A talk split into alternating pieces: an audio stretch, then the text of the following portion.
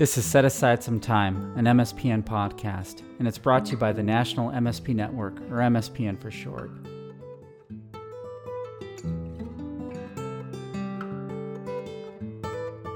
And now, on to the episode.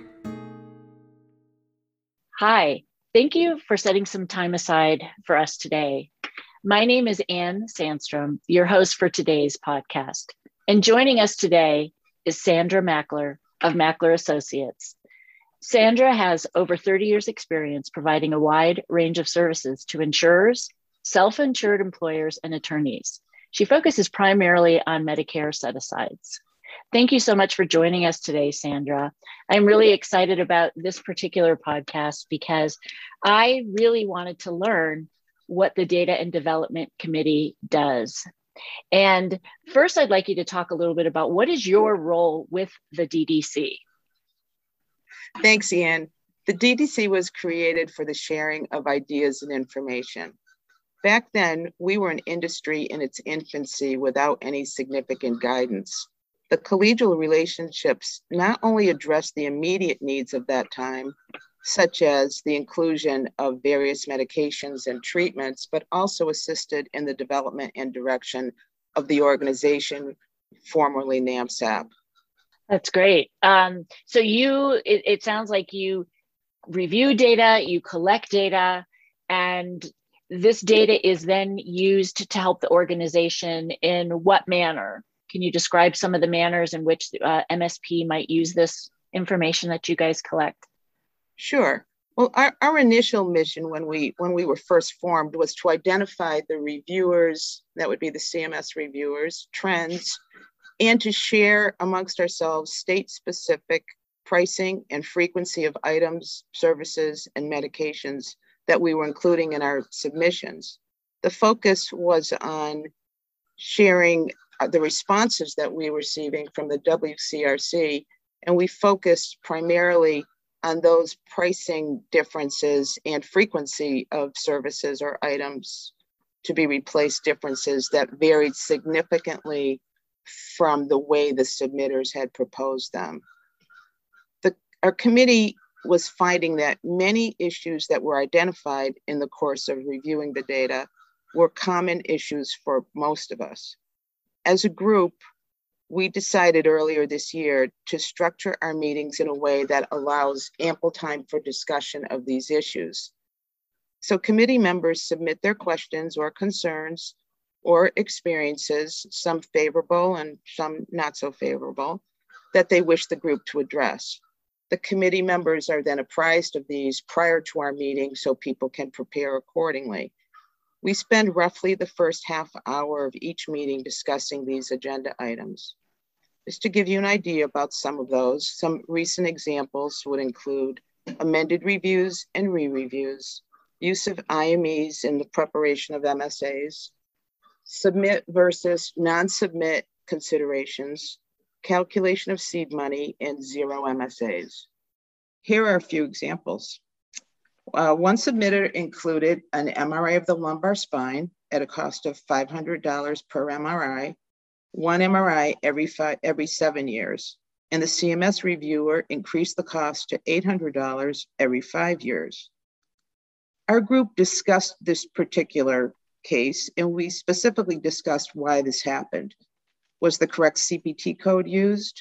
Was there a state fee schedule that perhaps wasn't utilized?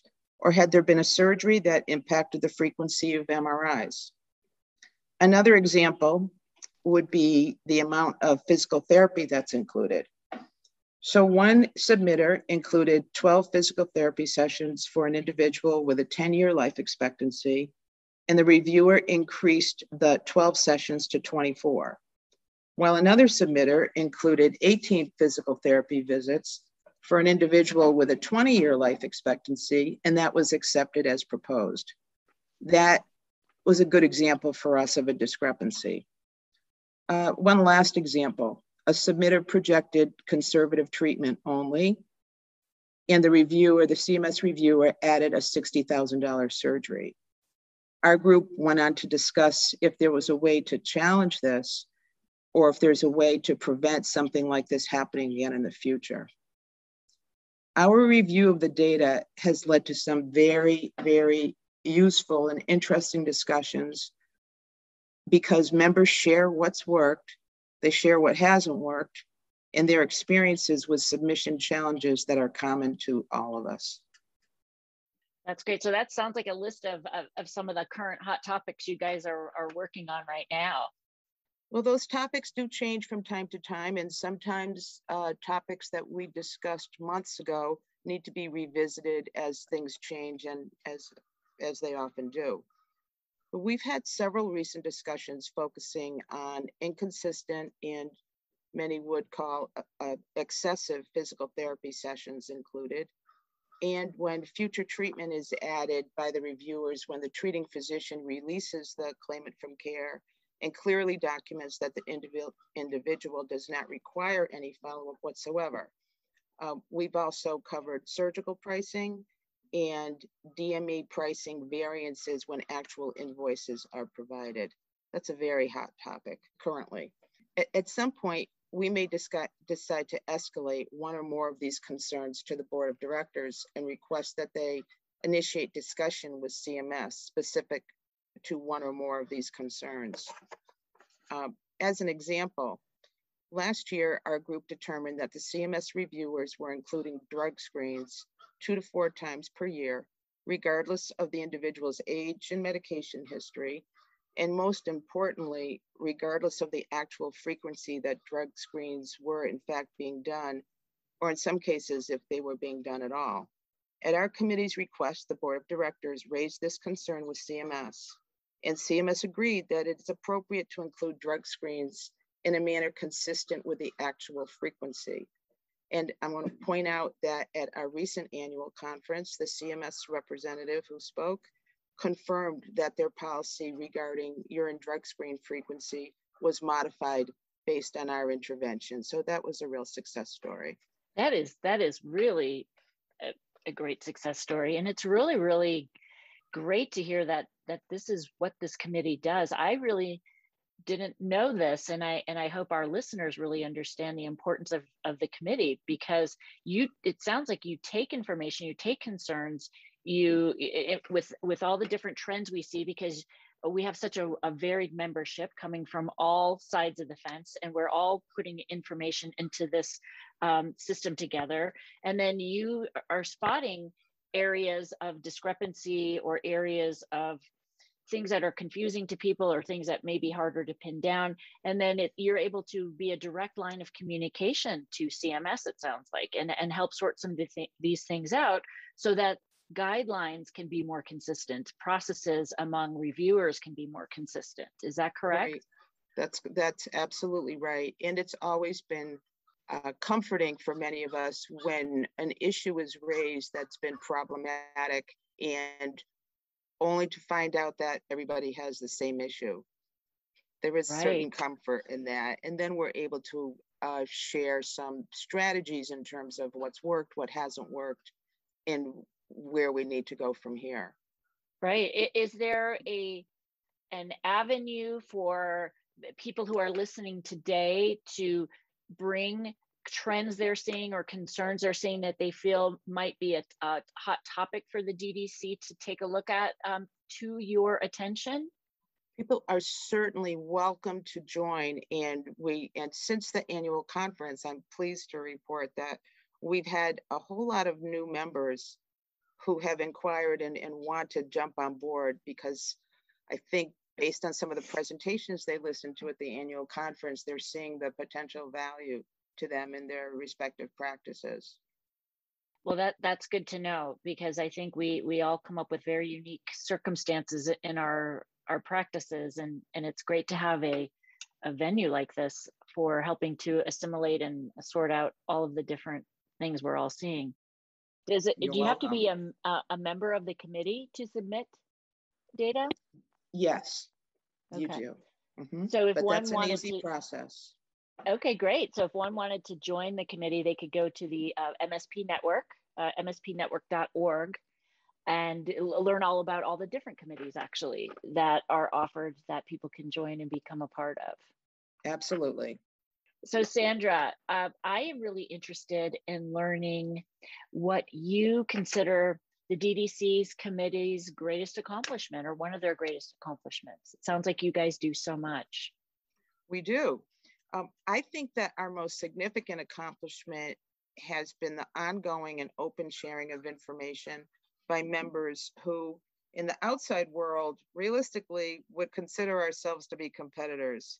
But under the auspices of this committee, we're all willing to share our experiences, not experiences, knowledge, attempted solutions, and results without the fear of judgment or negative ramifications.